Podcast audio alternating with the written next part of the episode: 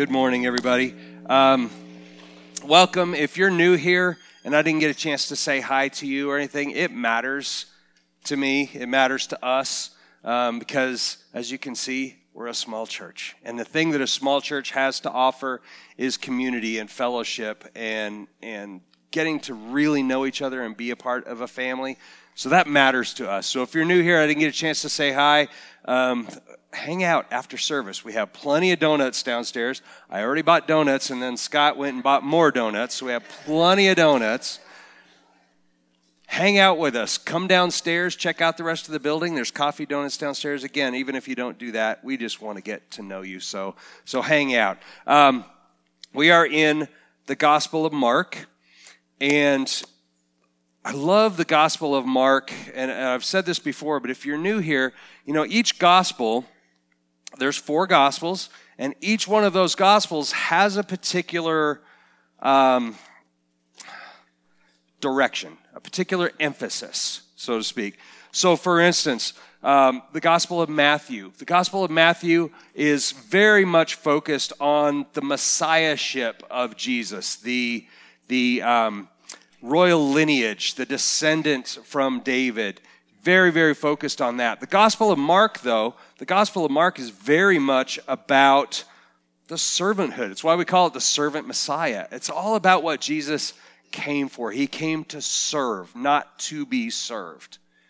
He came to give his life as a ransom for many. And I was looking this morning, kind of thinking about, like most pastors do, thinking about sermon illustrations. And usually I get those in advance a couple days before. But this morning, literally, as I'm just sitting here, and I'm kind of, like Pastor Gabe said, I'm just sort of lamenting the fact that our truck got stolen last night and what are we going to do? And, and in the scheme of things, a stolen truck is, is really, it's not that big of a deal. It matters, but it's not that big of a deal. But here's what the Lord impressed on me. We're in Mark chapter 14. We're just starting chapter 14. And one of the key things that happens in chapter 14 that we get to see is Judas betrays Jesus.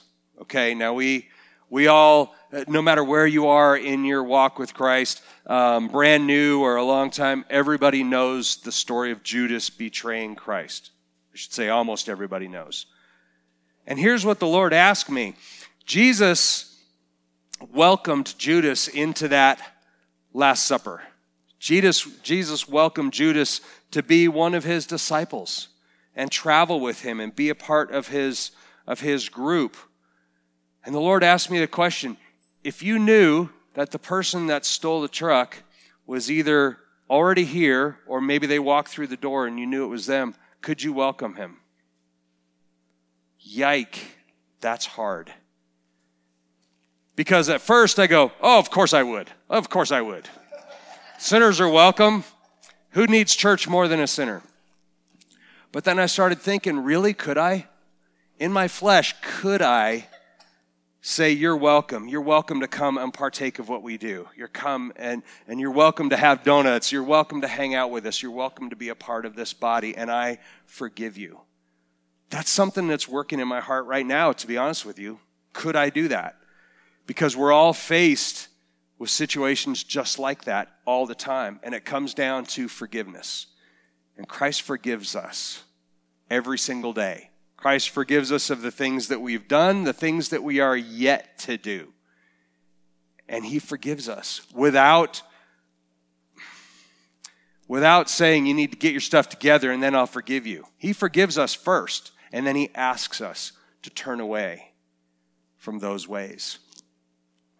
So I'm just being honest. As I preach this message, that's something that I'm working over in my heart right now. Could I do that? I'd like to think I could. I'd like to teach you all that you should do that. But it starts in my heart. So that's something I'm working on right now.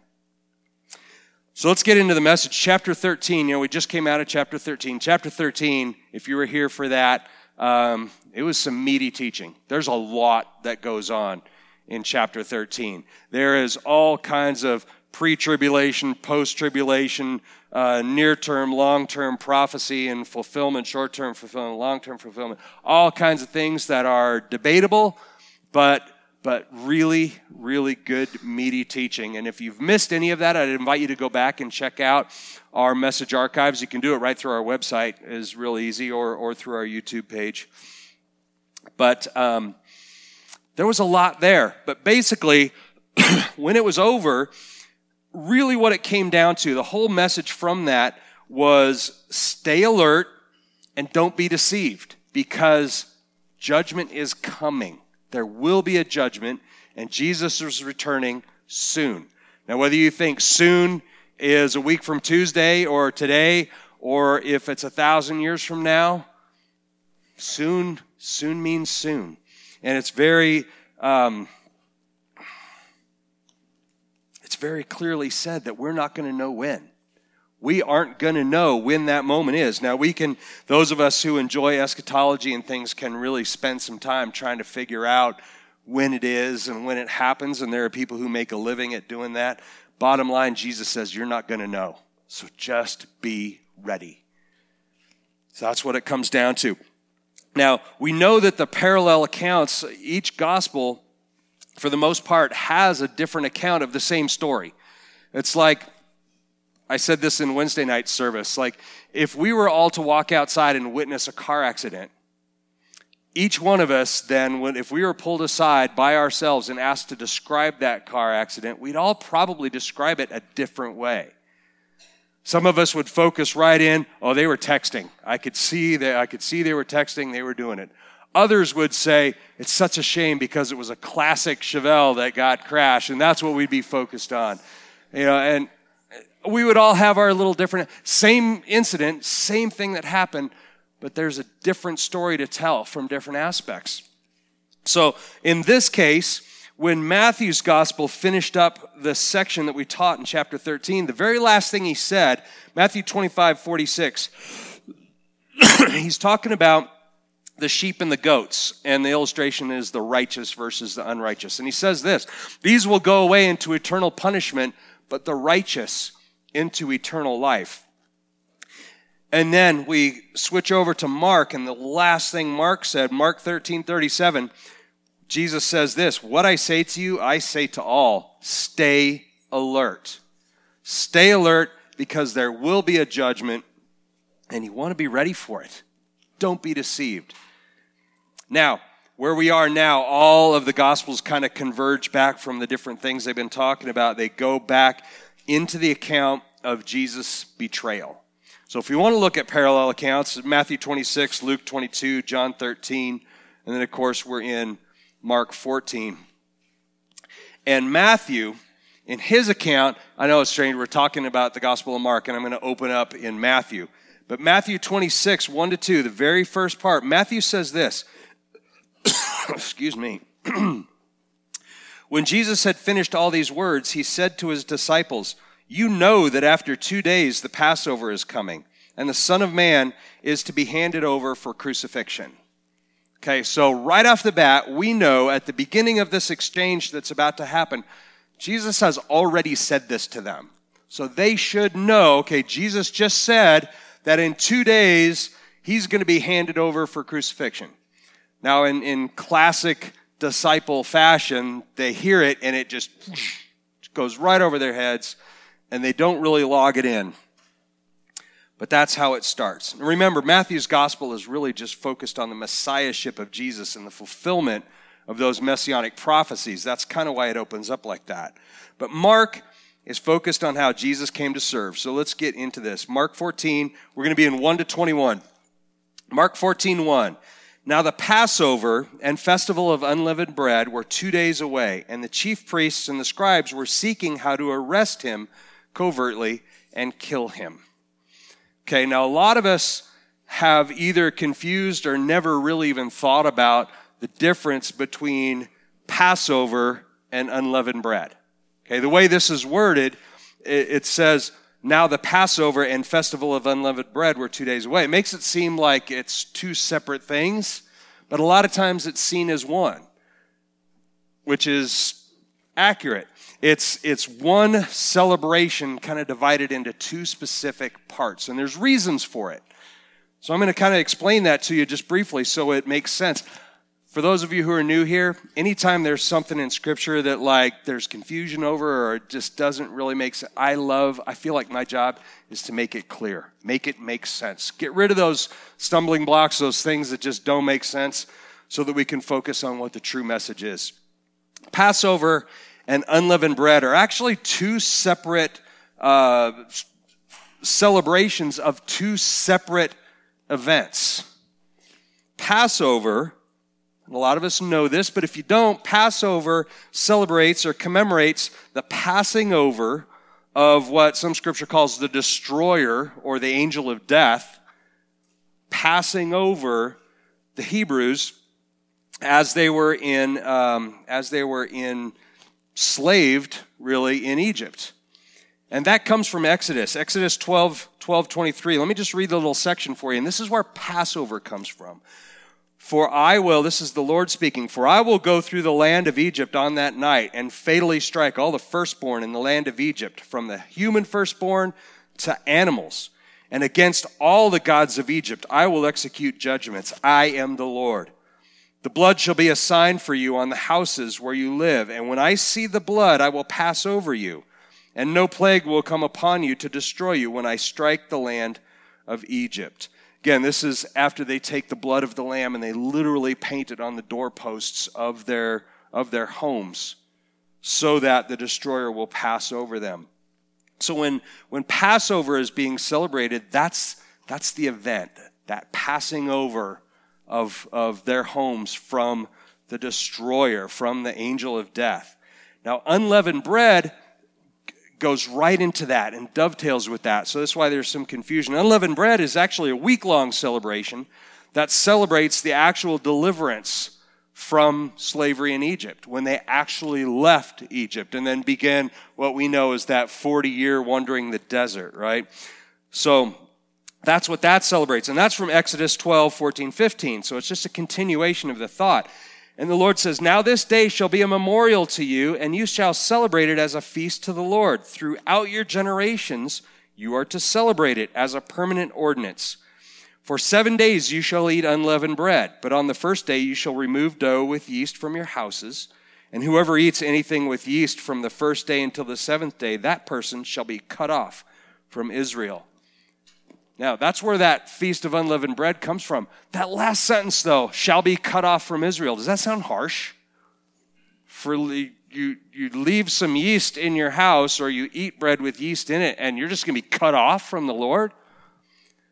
We have to think about those kind of things in context. What that means, the reason that they were told, not, and you have to go back and read Exodus, but they were told, don't bring bread that has risen. Don't bring bread that has yeast in it when we begin our fleeing from Egypt and our 40 year exodus. Why is that? Very practical reasons. Number one, once it raises with leaven, once it, once it raises, it spoils very quickly. It's going to go bad in no time. If you take that out into the desert, you're not going to have food for very long. And then, secondly, it doubles, triples in size, as we know, right? And it becomes bulkier, heavier, what he's really saying right here, number one, he's telling you, don't do it.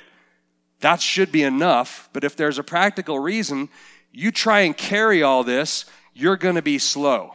And when we're fleeing Egypt, you're going to be the last. You're going to be left behind. Your food's going to go bad. You're going to be hungry. There's a very practical reason for most of the commandments that we see. Some are just to honor the Lord because the Lord says, do it that way. But some are very, very practical or have a practical aspect. That's what that is. He's not saying, I'm purposely going to cut you off just because you didn't listen to me. That may be part of it. But he's saying, look, if you try and carry all that, you're going to be left behind.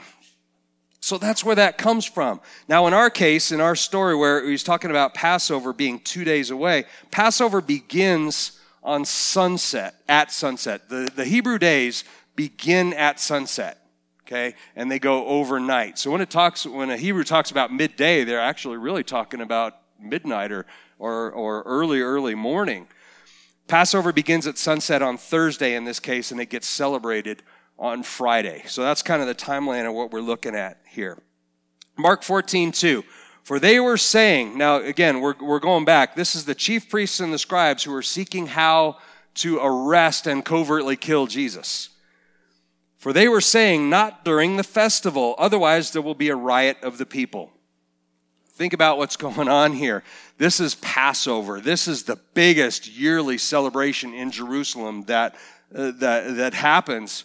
And there are, most estimates say, somewhere around 2 million people are in Jerusalem. Now, if you've ever been there, or if you haven't, look it up. It's not that big of a place. For two million people to be in Jerusalem at this time, it's chaos. It's packed. It's a madhouse. And many of those people who had come traveled in. They call them pilgrims. They came in from all over the place, all the countries, and a lot of them, possibly from Galilee and Perea and these places that Jesus and the disciples had traveled through, witnessing Jesus do these miracles. They considered him a prophet. They considered him a great man. Whether they considered him Messiah yet or not, they all knew here's a prophet, here's a miracle worker, here is here's somebody to note. And they're saying if we just snatch him in front of all these people, there's bound to be a riot. That's why it says that. Now, I want to give you a warning for a detour. A lot of times in Scripture, it just seems like it just takes a fork for no reason and tells a story that doesn't seem to make sense. This is one of those stories, but I'm going to show you how it does make sense. Mark 14, 3. While he was in Bethany at the home of Simon the leper. Okay, wait. If you've been following us along, while he was in Bethany, wait a minute. Bethany is a town near Bethsaida that's on the way into Jerusalem. He passed Bethany days ago as he was coming into Jerusalem. We're in Jerusalem now. Why are we now telling a story about what happened last week? Stay with me. While he was in Bethany at the home of Simon the leper, he was reclining at the table, and a woman came with an alabaster vial of very expensive perfume of pure nard. She broke the vial and poured the perfume over his head. A couple things I want you to know about that that really are significant. First of all, here's a picture of probably somewhat what these alabaster vials looked like. Now, these, these date to roughly that, I'm sure they're not the vials, but they date to roughly that time. And the, the expensive perfume would have been put in there. And whereas scripture says that they were broken, like she broke it open, some, some translations say a box, some say a vial, some say a jar, some say a vase. It all probably would have been something like this, especially knowing that it got taken with her. It was, it was on the road with her when she broke it open. And I'll tell you more about how we know that in a second. But to break it open, when you traveled with something like this, they would put a cork in it or a stopper of some kind, and they would seal it with either wax or tree sap so that it didn't pop out and leak while you're on the trail. So, just that little thing where it says she had to break it open, that tells us it wasn't purchased right there for use right there. It was purchased some time ago and it was made purposely sealed up so that it could be portable and go with her. Now, right now, all we know was a woman. We'll talk more about that here. The event that we're talking about right there, some people debate this, and they debate it because they think maybe there had to be two separate incidences both of which resulted in somebody breaking a vial of nard and, and anointing Jesus with it. And the reason that they come back in a lot of cases is because it says that they were in the home of Simon the leper. And tradition would tell you that a leper can't be in the presence of people. A leper would never be like, hey, I'm a leper, come on into my house and, and relax. They were segregated from society, they were outcasts. And so people see that and go, well, there's no way that they're going to be hanging out at the home of a leper while all this stuff goes on. But common sense here, sometimes we have to inject this. If you have a lot of people named Simon, Simon was super common name at that time. How would you identify them to keep them Simon the, the, the tanner, Simon the leper? Doesn't mean he was a leper at that time. What I believe, and we don't know this for sure, but you can connect the dots through scripture. I think that he was a leper who was healed by Jesus, showing his gratitude, like saying, Come into my home. I'm healed now. And we don't know that again from scripture, but that, that makes sense to me. Also present at this home were Lazarus, Martha, and Mary. Now, which, which Mary? Anybody know which Mary? There's lots of Marys. Which Mary is this? Does anybody know? It's probably Mary Magdalene. Probably Mary Magdalene. Um, and we don't know, again, we don't know that 100% for sure because it just says Mary. But if you connect the dots through Scripture, it points to this being Mary Magdalene. Only John's Gospel says the name. And again, if we think it's one event rather than two separate events, it points to Mary Magdalene. Now, this also makes sense when it comes to the oil. And I'm going to talk about that here in just a second. Mark 14, 4 and 5. Back to the story. But there were some indignantly mar- remarking to one another. Again, this was this was in response to her breaking the vial and pouring this nard oil over Jesus' head. But there were some indignantly remarking to one another, Why has this perfume been wasted? For this perfume could have been sold for over 300 denarii and the money given to the poor. And they were scolding her. Now, 300 denarii. Anybody know? Just throw out a number. What's the average wage in, let's say, the U.S. today? Average yearly wage. Nobody's very certain. It's okay. It's, it's around, depending on who, on what statistics you use, it's, it's somewhere between, say, 40 and 40 and $50,000 or so. Let's just go with that number. Let's just say it's $40,000. 300 denarii was about a year's wage in those days.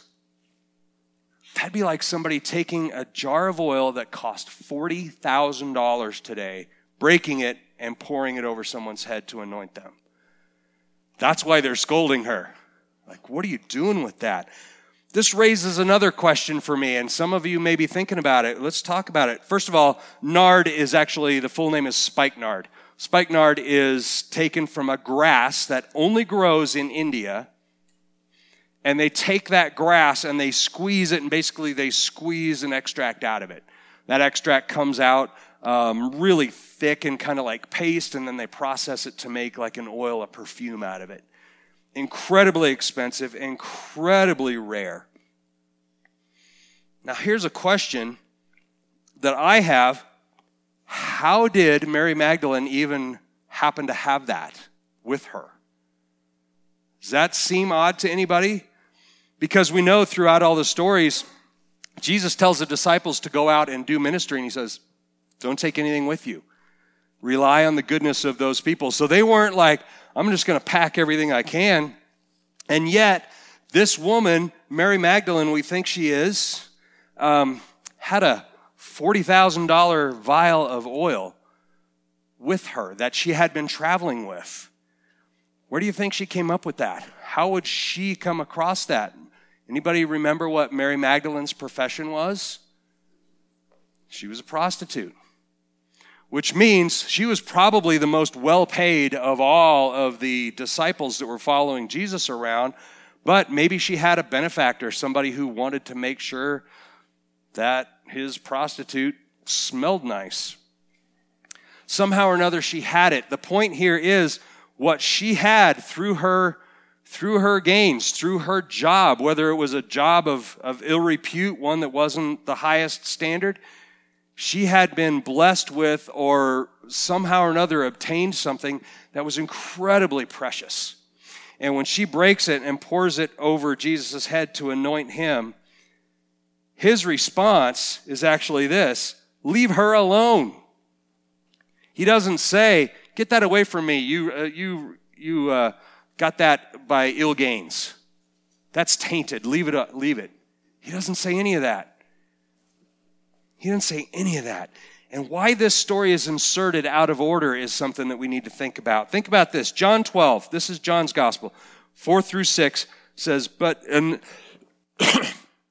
this is someone else's account, again, John's account in retrospect of this event, because John didn't write his gospel until later. John 12, 4 through 6. But Judas Iscariot, one of his disciples, the one who intended to betray him, said, Why was this perfume not sold for 300 denarii and the proceeds given to poor people? Now, verse 6, listen to this. Now he said this not because he cared about the poor, but because he was a thief. As he kept the money box, he used to steal from what was put into it. That's the kind of information that you only add after the fact. Looking back, going, I know what Judas did. I know all the accusations. I know what he did now. So now that I'm writing my gospel, I'm going to make sure you all know and I'm going to paint him for who he is. But at this time, they didn't know. Judas wasn't a bad guy, he was one of them. John points back to this. But it's like the gospel writers, especially John, is saying, yeah, we, we could have seen that Judas was a bad seed all the way back then. The signs were there. But Jesus never acknowledges that. Mark 14, 6. Now back to Mark. But Jesus said, Leave her alone. Why are you bothering her? She's done a good deed for me. He's showing, showing love and devotion for the King of Kings doesn't have to be practical. It shouldn't be practical. It should be extravagant that kind of extravagant love. In this case, it's an extravagant gift that she gave to the king. But we shouldn't hold back and just say, well, it's, it's not practical to spend that kind of time with the Lord. It's not practical to do this.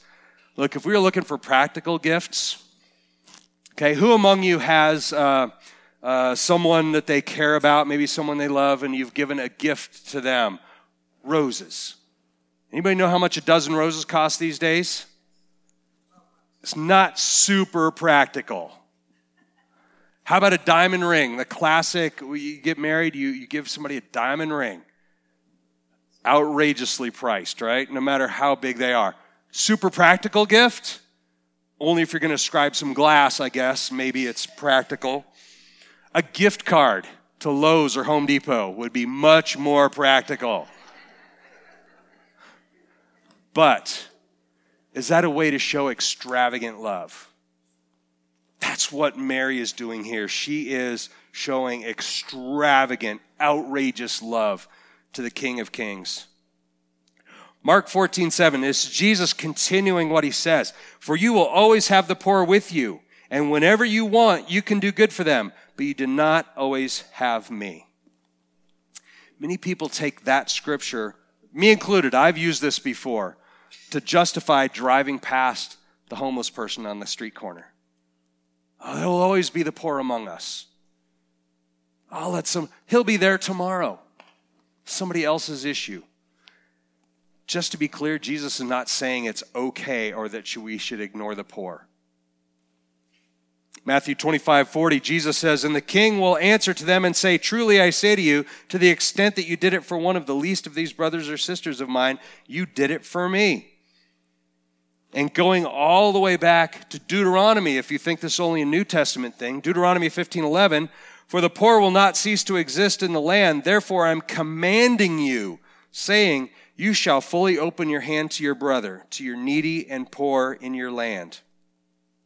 What this means, though, not to ignore the poor, not that the poor aren't important, but it means that works should never take the place of communion with Jesus. I read a commentary that said if that were the case, there would be all kinds of really well fed and well taken care of homeless people who have never heard the gospel of Jesus. Our priorities need to be in order. That's what's being said here. Mark 14, 8, 9. Uh, back to, back to Mary. She has done what she could. She has anointed my body beforehand for the burial. Truly, I say to you, whenever the gospel is preached in the entire world, what this woman has done will also be told in memory of her. It's ironic that three of the four gospels don't mention her name. It's just the woman, but Jesus is saying, wherever the gospel is preached, she'll be told. Now, think about it. This is when, when she says, when Jesus says, She's anointed my body beforehand for burial. This is not the first time that they've heard of Jesus' impending death. Remember, I opened up with Matthew. Matthew talked about that. Mark 14:10. Then Judas. Anybody know how to pronounce Iscariot? Iscario? It's actually in Greek, it's it's Iscariotus. Iscariotus is how it's pronounced. Then Judas Iscariotus who was one of the twelve, went off with the chief, priests in order to betray him to them. That word Iscariotus actually means man of Kerioth, which is actually a small town. That's how we know it's this particular Judas. Luke adds a very important detail that we're going to talk about next week when we get into this. This is Luke's, again, parallel account. Luke 22, 3 and 4. And Satan entered Judas the one called Iscariotus, who belonged to the number of the twelve. And he left and discussed with the chief priests and officers how he was to betray him to them. Think about. Satan entered into Judas. It's going to be very important in next week's message, so hang on to that. Remember, the religious powers, when we go back to the beginning, they were at a loss. Like, how do we, how do we arrest and kill Jesus? With all these people around. They're, they're so ready to embrace anybody who comes to him with a plan, and Judas gives them the perfect out. Mark 14, 11. They were delighted when they heard this, when Judas came to them and promised to give him money, and he began seeking how to betray him at an opportune time. They, they were like, This is perfect. He's given us the perfect out. Even if he's caught, he's one of Jesus' own guys. So it can't be traced back to us. They got to be thrilled.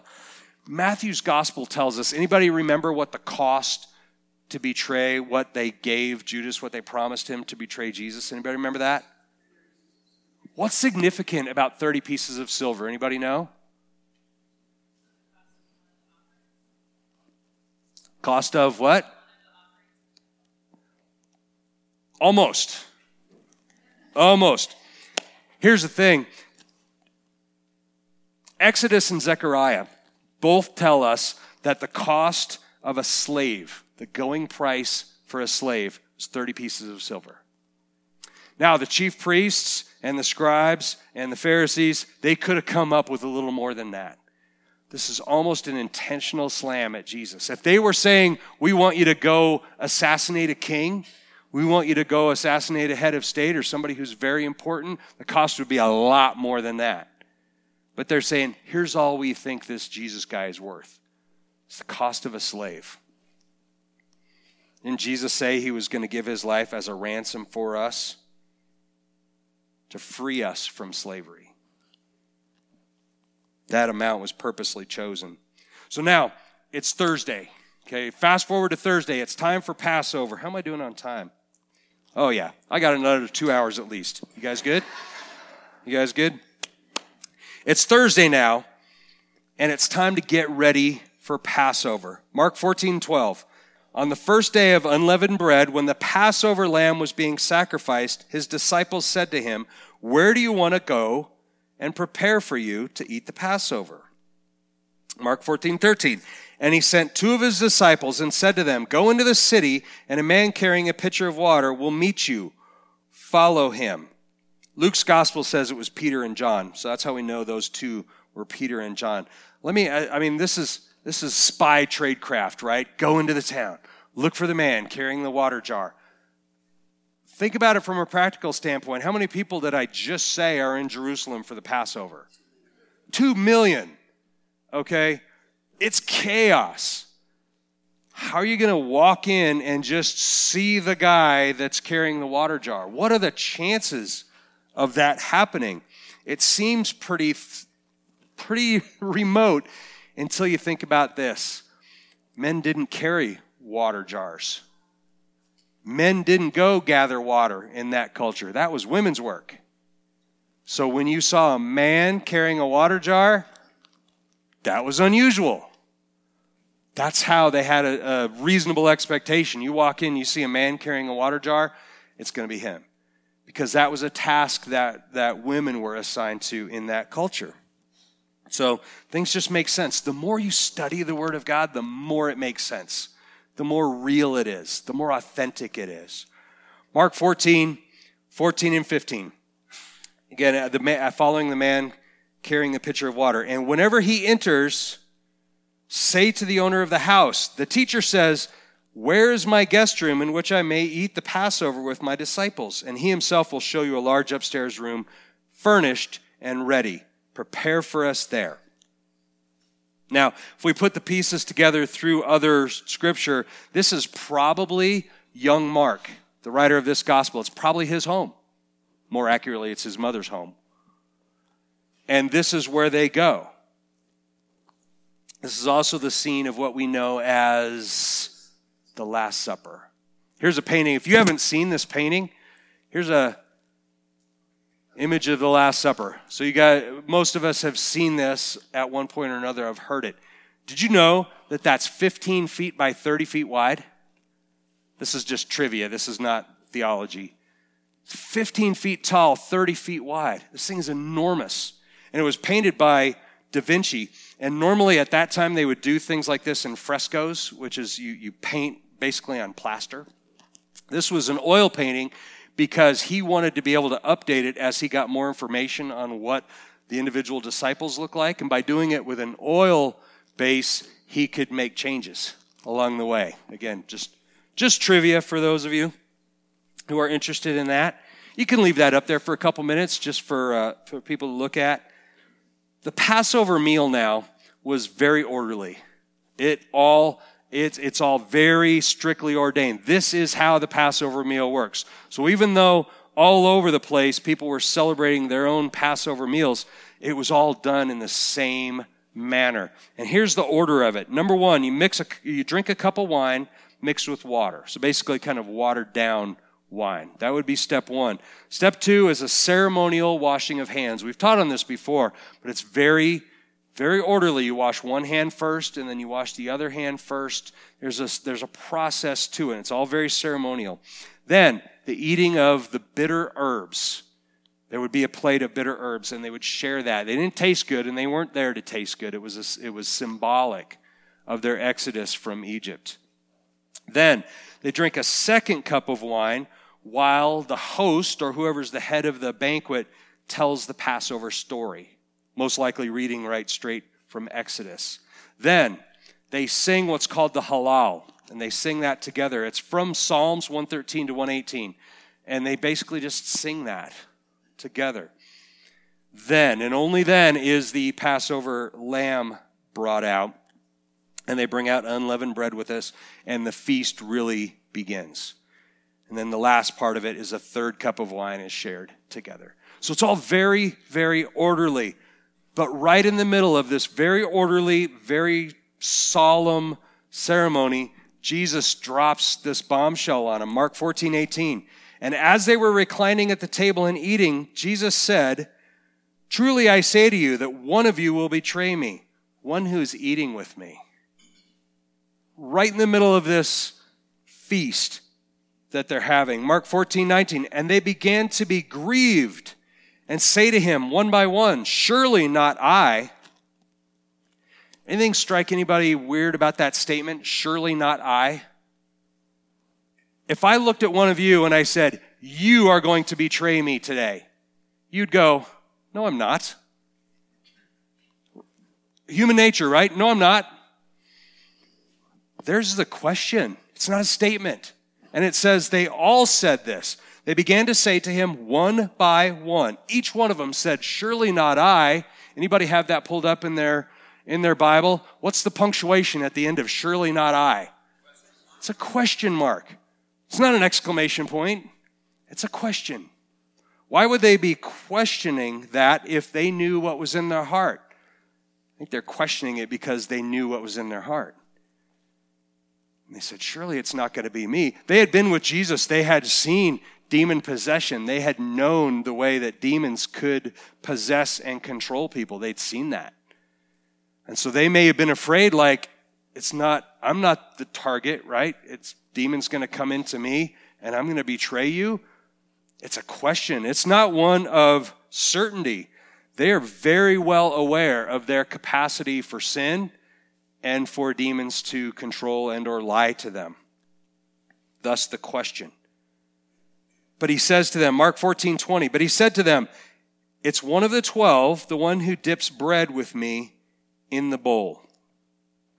He's saying it very clearly, it's, it's one of you right here. Some theologians think what they would do is put dipping bowls out along the table. Use that big, long table, there'd be several dipping bowls.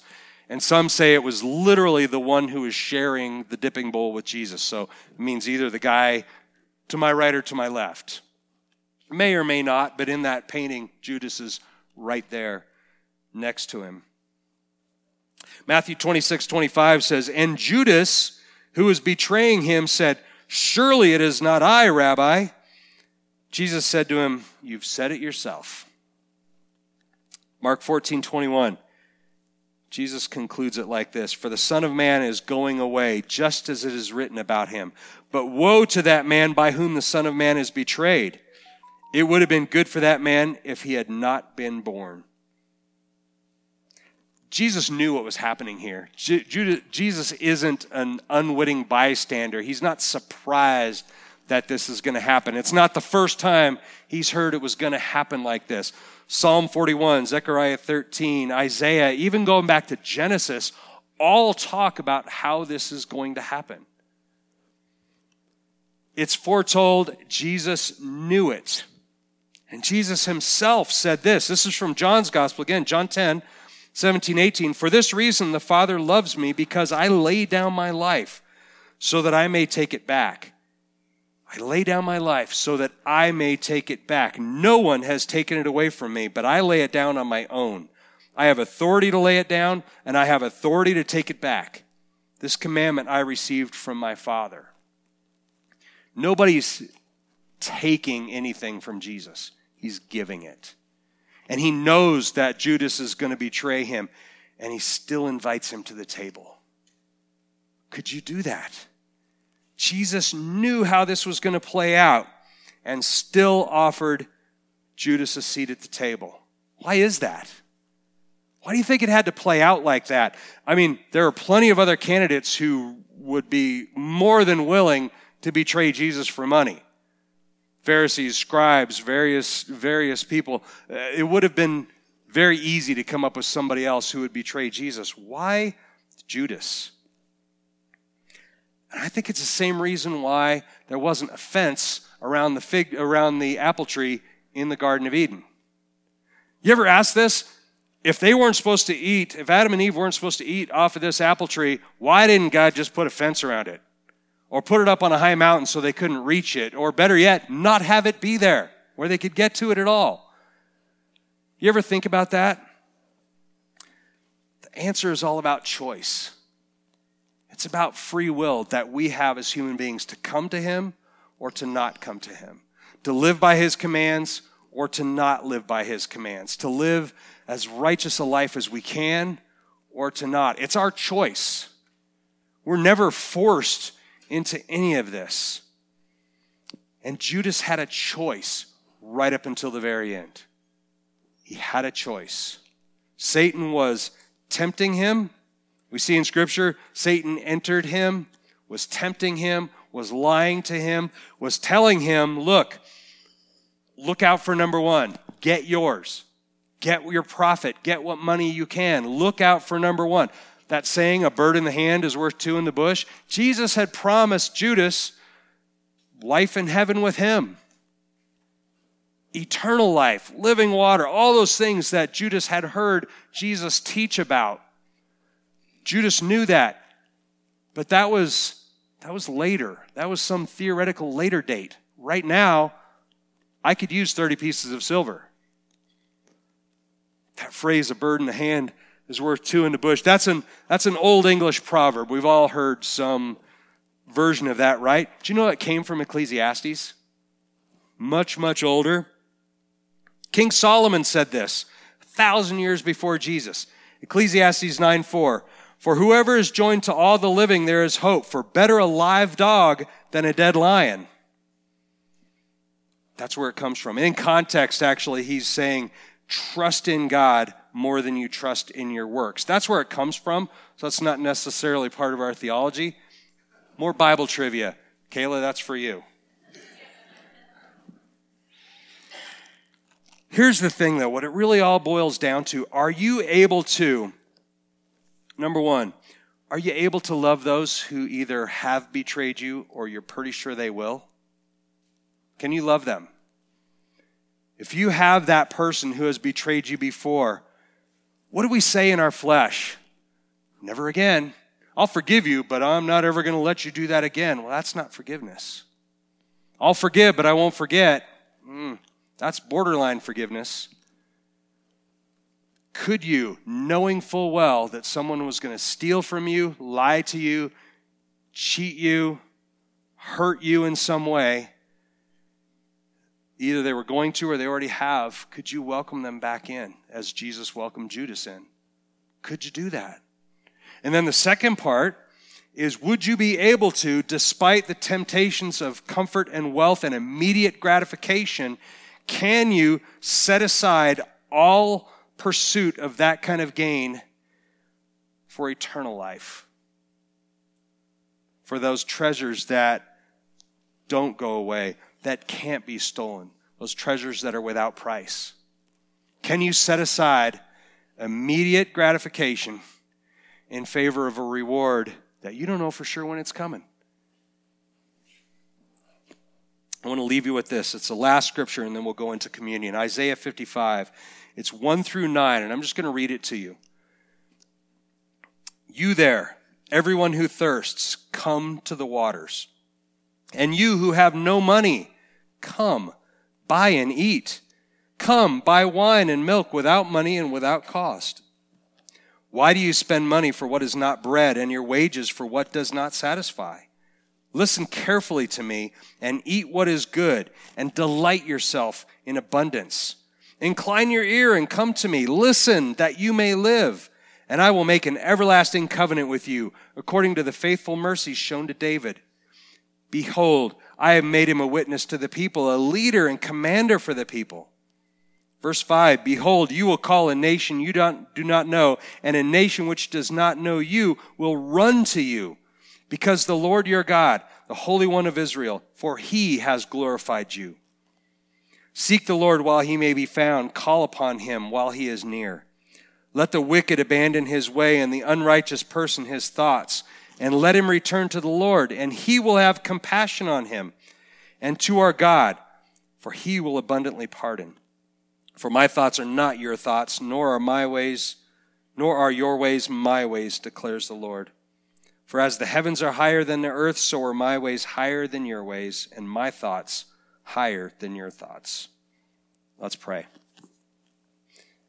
Father God, we thank you that, that our ways are not your ways. And Lord, I repent of being able to look at your ways and somehow think I have the right to know how things make sense or know answers to questions that I don't have. Father, all I need to know is that you love me. All I need to know is that what the enemy intended for evil, you will use for good if I trust in you. So, Father, help me to trust in you. Help me to set aside my need to know and trust in you. Help me to set aside those things that I think are too extravagant to show love for you. Help me to set aside my want to, to keep enough for myself first before I pour out my love to you. Help me to set aside that short term gain and accept what you offer everlasting life, forgiveness, reconciliation to the Father freedom. Father, that's what I want. Help me to pursue that with all my heart. I love you, Lord, and I praise you. In Jesus' name, amen. Amen. We're going to take communion together right now. We have two communion stations. We have one over here and one over here where we'll be serving uh, wine and we have bread, and then we also have gluten free crackers if you want that. The way we do it here is you just go and you dip it into the wine and take it, just form lines down the middle here. Um, we'll have another station over against the window there, and that's self serve. So that has actual juice over there if you'd rather do communion with juice. But either way, we do communion every time we gather together because Christ said we should. And we're remembering. He says, Do this in remembrance of me, but it's more than just remembering what he did. It's saying yes to what he did, it's accepting what he did. It's saying, I've been taught what you did, I've heard what you did, and I will take that. Yes, I will say yes to that. And every single time we partake in the body and the blood of Jesus, we should say yes to the promises of Jesus. Because that's what the blood is. It's the blood of the new covenant, it's promises from Jesus to us everlasting life, sins washed clean, communion with the Father, and the broken body. The broken body is everything that we deserve that He took upon Himself. So if you think none of us have anything to repent of, anything that we deserve punishment for, think about it. Because we have all sinned and fall short. But through communion with Christ, we are reconciled, we are washed clean. And that's what we celebrate when we take communion together. Amen? Amen. Thank you, guys.